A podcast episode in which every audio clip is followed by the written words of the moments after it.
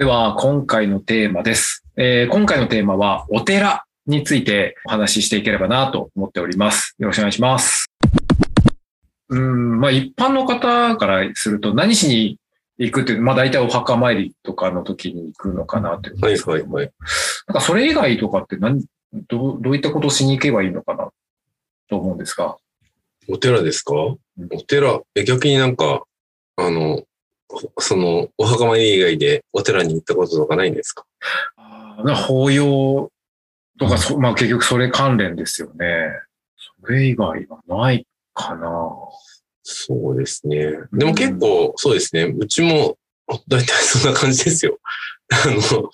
結構、檀家さん、うちは檀家寺なんで、うん檀家さんの、えっと、そういった納骨堂があったりだとか、まあ、タイ類で永代供養塔があったりだとか、えーしまして、で、あとは、あの、秋の彼岸とか、春の彼岸とか、お盆とか、お正月とか、年中行事をみんなでお参りしましょうっていうのが設けられているので、そこがメイン、ほとんど一般的な人にはメインになってますね。やっぱりその供養っていう、さっきの、あの、ま、で、あとは節分の祈願ですね。うんうんあの、さっき言ったったらあれですけれど、その前回お話しした、何でしたっけ？拝む。拝むについてで、あの会でお話しした、まあ、あの、拝むと祈るの違いじゃないですけれども、結構そういった、あの、感謝の、あの、お参りを持つ時期を、お彼岸だから、ご先祖さんを思いましょうとか、お盆だから、ご先祖さんを思いましょうって、あとは節分とかは、自分の祈願みたいな形のものがあるので、野球バレーをしたりだとか、あとはその商売繁盛を願ったりだとか、そういった祈願のお参りみたいなのも何回かうちのお寺では設けておりますね。あと、正営ってお正月もそうですし、その正月の周りもそうですし、まあお正月は感謝もセットになってるかな。まあそういった部分で2月は祈願の節分の祈願もそうですし、そういった人の、うん、痛みとか、ね、供養と、そういった、そういったなんか、ものをこう癒していくという部分の供養と、あと願いを述べるっていう、あの、二つの軸があるのかなというふうに思ったりもしております。あとは、まあ、最近は瞑想とかもそういうする人も多いので、まあ、瞑想会をしたりだとか、まあ、あと、そうです。手作業っていう形で年に3回ぐらいお掃除に来てもらったりだとか、あとはそういったお掃除の業をしてもらったりだとか、まあ、そんな感じかな。あそういうふうなものが多いかなっていう気はしますね。あとはもう、今は、うちのお寺は、あの、うーんと、町には葬儀会場がないので、お寺で葬儀するんですよね。えーそうなんですね。で、うん。で、お寺で泊まって、みんな泊まっていったりして、えーその、お通夜のお葬儀をお寺でしていくので、お寺で祭壇作って、お寺で拝んで、お寺で送るみたいな形のものをしていますので、まあ、そういうところも、まあ、お寺の一つの意義として、あの、あるのかなっていう感じはしておりますけれども、っていうところかな。まあ、今の現代のお寺っていう感じで言うと、私たちは今、で、それをなんか檀家さんの皆さんが支えてくれて、あの、維持、維持管理費みたいな形のものをいただいて、その本堂とか、そういったものをこう運営していくような、その維持をしていくような活動をしていくので、みんながそういったその場所を、もうご先祖さんも含めて支えていっているっていう形にはなっていますね。まあなんか今の現代のお寺はそんな感じですけどね。昔はね、ね、そういう、大阪さんの時代は祇園少女の鐘の声じゃないですけれども、やっぱりその祇園少女っていうのが、庄屋さんみたいなのがこう、大富豪さんが寄付していただいて、うん。そこに、えーもうそういった仏教出家しているので、えーなんかそういう爆発っていう部分で、まああの、もう鉢と衣と、うん。えーっと、なんですか、三年宅、三年一発みたいな形で、その、物を持ってはいけないみたいな形で、お金のない時代だと物を持ってはいけないみたいな形でああったので、なんかそういう、なんでそういう、なんで、ホストがついていて、修行ができる環境があって、で、自己啓発というかそういったものに打ち込んでいくっていうような場所ではあったんじゃないかなというふうに思いますし、結構時代時代で変化していってる部分はね、あの、アマサンデラみたいなのあったりして、結構そういう、えー二層さんたちっていうのが、出、出家、なんかそういう、うん、お寺って今さっきの出家の世界ですんで、あの、そこに行くと、こう、保護されるような形にもなったりもし,、してたので、なんだろう、そういう、本当にこう、うん夜べがない人たちの、うん、保養所みたいなところにもなったりするところもあったりだとか、もしましたし、うん、なんかいろいろな形が多分あったと思いますよ。あの、それこそ促進成仏とか山形とか、あっちの方とかって、あの、あれを修行して、ああいう風になったっていう風に見られがちなところもあったりもする。もちろんそうだと思うんですけれども、一説によると、例えば大名とか、そういう人たちが、なんていうのその、修行できないから、うん。しかも罪をどんどんどんどん、やっぱり人を殺していくんで、あの、重ねていくんで、そういった罪人とかにそういった山に、あの、俺の代わりに修行してるみたいな、その代わり、なんか、食べさせて、やるだけ食べさせてるから、その仏教を勉強して修行しろみたいな形のニュアンスで、そのまま即身仏になるみたいな人がいたとかっていう説もあったりだとか、なんかそういうような、なんだろう、自分ができないから人にやってもらう、そういうためにお寺を建てて、えー、供養してもらうっていうような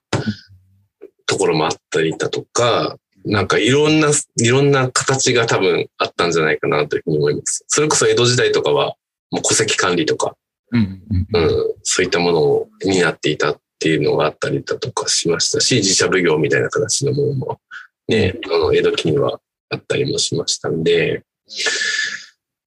お寺の形も本当に様々ですよね、川島さんもね。そうですね。確かなんか、に。うんうんうんね、時代によっても違うし、そのお寺を、例えば昔の武家さんというか、有力、権力者だったら、なんか自分の母親を弔うために作ったりとかっていうのあるんですよ。うん、そうそうそうそう。まあ政治とも密接にやっぱ関わってましたから、場所によってもお寺によっても、あと時代によっても変わってくると思どうですか？なんかその小高さんどんなニュアンスですか？うん、そうですね。まあ、やっぱりじ、なんか昔はその、えっ、と、なんですか、えーまあ、寺子屋だったみたいな話ああ、はいはいはいはい。話も聞いたことはあるんですけども、でその今はさっきの話で時代によって変化していってる。で、い今は、まあ、そういうあの供養とか、えー法要とか、そういうものの場所になっているっていうところで、もしかしたらこの先はまた何か違うものに変わっていくかもしれないとか、なんかそういうこともあるのかなとか思いますね。うん。そうですね。どうだろう。ちょっと僕も民族学とかあんまり詳しくないからあれなんですけど、例えばその集落に必ずその一つ仏、あの、なんだろう、こう、お寺って結構あったりもしたりして、うんで、内地とか、まあその北海道は新しいからあれなんですけれども、その、ない、そういう本州とかね、そういった、あの、の行くと、結構そういう、あの、古い小さな集落でもおお寺があったりするっていうふうに思ってて、今は結構、あの、一家に一台仏壇みたいなのがあったりもするんですけど、昔はそんなに持てなかった時期もきっとあったと思うんですよ。なんで、まあ、ちっちゃな、その、祭壇みたいなのはあったと思うんですけれども、なんかそれぞれが、で村社会っていう形になると、もう村が一個みたいな形のニュアンスですんでうん、そういう、なんだろう、この一つの、その、お寺っていうものが、やっぱ死を司る、死と生を司る場所でもあったんですよね。ですから、あの、必ず、あの、そういった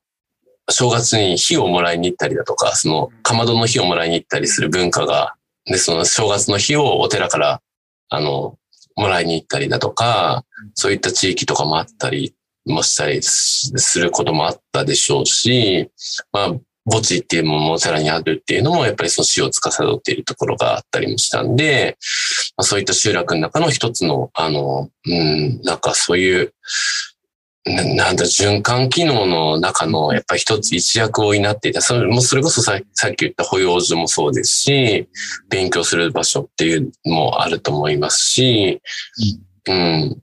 なんかそう、あとはね、鹿島さん、昔のそのお坊さんとかは結構知知識人だったり、勉強、昔は字も読めなかったりもした人もすごく多かったりもしたので、ある程度やっぱりその教本を読むっていうのは知識もいたりもすする中で、いろんな勉強もね、されて、土そういう土木とか、そういったものもある程度知識があったりだとかすると、あじゃあお寺のお嬢さんにじゃあどうやって工事していいか聞きに行こうかとかっていうのもあったりだとかもしたかもしれないですし、なんかそういうちょっと地域コミュニティの一端を担っていたっていうのはあるんじゃないかなって気はしますけれども。うんうん。そうですね。なんでまあ、なんか人生、人生のトータルを、トータルが全てそこにある感じですかね。うんそう。要は生き死にとか、そういったものを考えるきっかけにもなると思うんで、普段の自分を見見つめ直したりとか私はお寺ってそういう機能かなと思いますね。それこそ先ほどの寺子屋なんですけど、やっぱり地域に一個あったと思うんで、寺が。あれはコミュニティですから、もちろん。そう。で、もっと大昔は、例えば四天王寺、大阪の。四天王寺とかは、あれは病院薬局でしたから、当時。だからそうですね。お寺って何かって言ったら、私はね、その時代その時代のお困りごとを、そう、社会ニーズの解決の、なんか、考える場所というか、あときっかけを与える場所？生き死に。と私は思いますけどね。お寺って何って聞かれたら。時代によって変わっていくと思います。だこれからお寺で私なんかは、えっと、いろいろやっていった方がいいと思うんですよ。あの、なんか、生き死に考えるきっかけというか。そう。要はそこでなんか勉強したりとか、まあ性教育もやるべきですよね、お寺が。だって我々はそれで生まれてきたんですから。そう。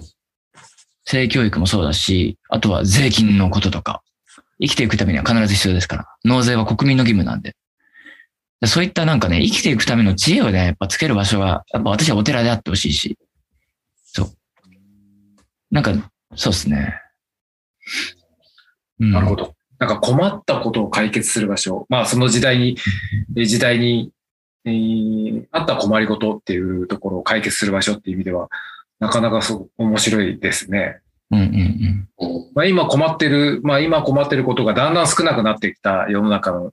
ですが、やはりさっき言ったように性教育だってあったり、お金の話とか、うんまあ実はこう困ってるけど解決できてない問題がもしかしたらあって、うん、まあ、それを今度、今後というか、お寺とかっていうところで解決していくことができたらいいのかなって思いますね。めちゃくちゃいいですね。そこは。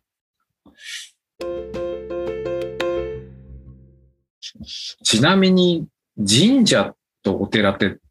何か違う、何が違うんでしたっけ？神社と。うん、なんかその昔から神道っていう、日本古来の、あの、八百万の神というか、まあ、日本書紀に見られるような、まあ、神道というものと、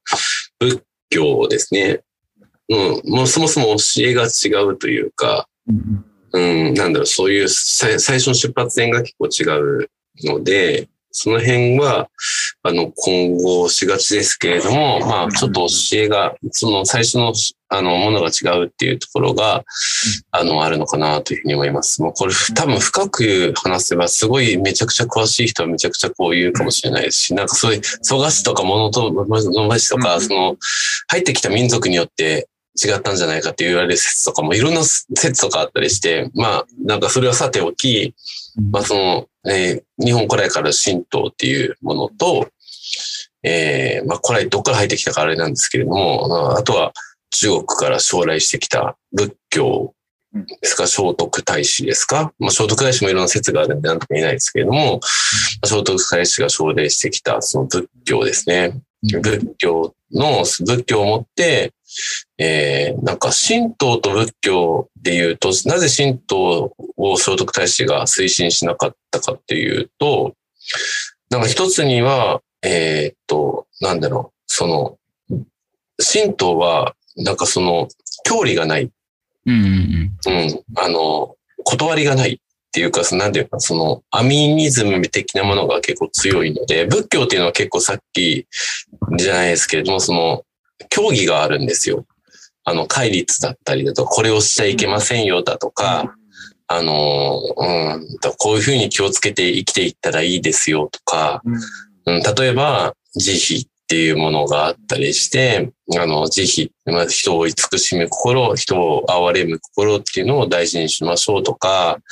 いや、それは、その仏人間はそもそもこういった無明っていうか煩悩から出発しているんだとか、そういった教理っていうのが仏教はすごく宝刀に、あの、突き詰めてあったんですけれども、神道っていう場合のは、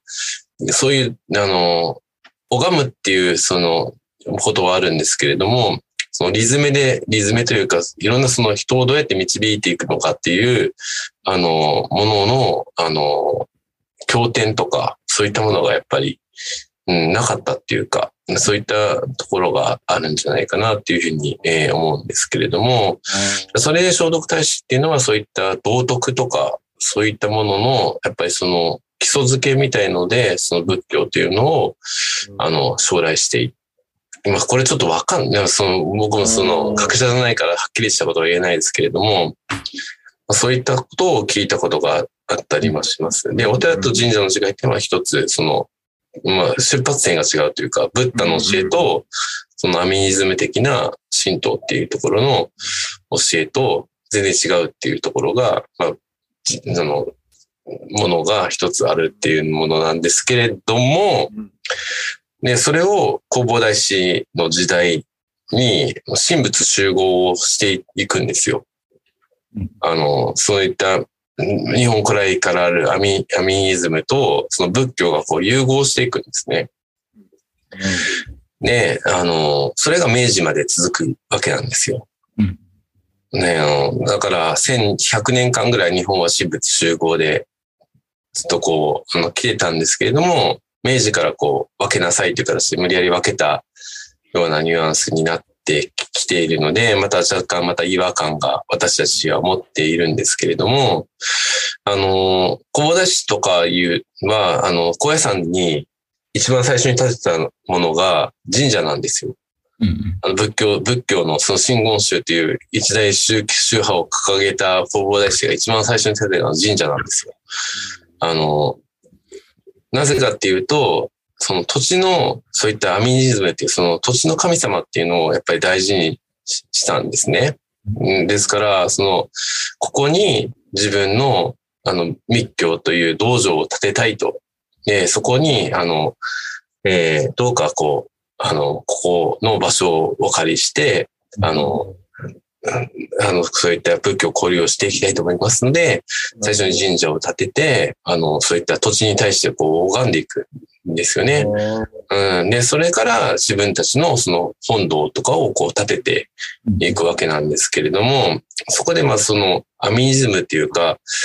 あの大日如来の考え方もちょっと近い、その、まあ、密教的な考え方もちょっと近い部分があったりもするんですけれども、要するにその神って何だと思いますか、大田さん。なんか、日本でいう神、八百万の神って。ああ、なんか今聞いてると、なんか人以外のものみたいな気がしてきましたね。ででも山の神とか海の神とか、でも人も神になるじゃないですか。あの、ただ、あの、菅原道真とか、ああ、ああ、もう神になるじゃないですか。うん。な日本に浮かれる神って何だと思います？そのゴッドじゃない日本におけるその神っていうのは。あ、山？とかそういう山の神とかも言いますよね。もの。なんですかね。自然。ねえ。言いますよね。はい。そう。だから、あの、要するにこう、神っていうのは、なんだろう、山、山って今言いましたけど、山の中には、うんめちゃくちゃもう数えきれないぐらい宇宙の、なんそういった規模ぐらいの命があるわけですよね。まあ、分解していくと、山には木があって、木一つ一つが命だし、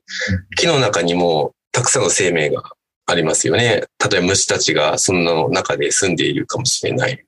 で、その、もうこんなちっちゃな虫だったらもう何億匹とかもその木の一本の中に住んでいるかもしれない。え逆に土、その山の下の落ち葉が落ちた土の微生物も考えたとしたら、その山っていうのは命の一つの集合体とも言えますよね。ですんで、その神っていうのは命のその一つの集合体みたいな形のもので考えてたんじゃないかっていうような説、だから川の神って言ったら、川の命、命の集合体に対してこう拝んでいくっていう形でものだったりだとか、なんだろう、そういう、ね、その、千と千尋の神隠しじゃないんですけど、白っていう形だったら、その白っていう一つの、あの、集合体の命としての、川の命としての、まあ、生み立てられたからこう消えちゃったみたいな形ですけど、一つのやっぱりその、命の集合体としてのその神っていう方、見方を私たちの祖先っていうのはこうしていて、でその命に対してまず礼拝をして、ここにその仏教の道場を建てさせてくださいっていう形でこう拝んでいくっていうのは、そういった、あの、だからその地震祭とかっていうのも、まあ、そういった部分で、ここの土地を使わせてください。その土地にある命に対しても礼拝をしていくっていうところもこうあったりして、その上で、やはりその私たちのどうやって人生が幸せいったらいいかという教理、その仏教的なその仏産であったりだとか、先祖崇拝だったりだとか、そういったものがこう合わさっていってるんですけども、だからそこで無理やりこう分けていくっていうか、ああんたは神道だから、あんたは仏教だからとかじゃなくて、なんかその、そのこと自体が結構なんか、明治の廃仏希釈っていうのは、なんかすごく痛手だったんじゃないかなっていうふうに思ったりもしますね。ああ、なんか、あれですね、その、まあ、お寺って何から始まった話なんですけど、はい、そうですね。いや、その神イコールその命の集合体。ああ、なるほどってちょっと、そうですね。なんか納得というかね。そう。だから菅原道真っていうのも、その一つの命の、その人、その現れ方として、うん、学問の神っていう形の現れ方として神格化するっていうのは、私たち全然違和感がないっていうのは、なんかすごい面白い、あの DNA を持ってるなって気はしますよ。うんまあ、お寺の最大、まあ、仏教の最大の特徴は、まあ、苦しみとか、その心の中で起こるいろんなことに対する、なんだというかな。なんか認識だったりとか、そこを扱うのが特徴かなと思いますね。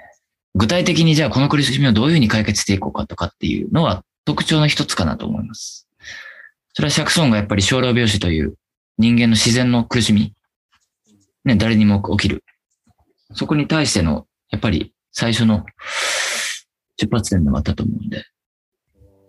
具体的なこの我々の生きていく上で苦しみをどう扱っていくか、どうやったら楽になるかってところはやっぱ結構特徴かなと思いますね。それは宗教関係ないというか。そうそうそう。で、さっきね、神とおっしゃったけど、要は我々も集合体の神で、あ、集合体の命でしょって。うん。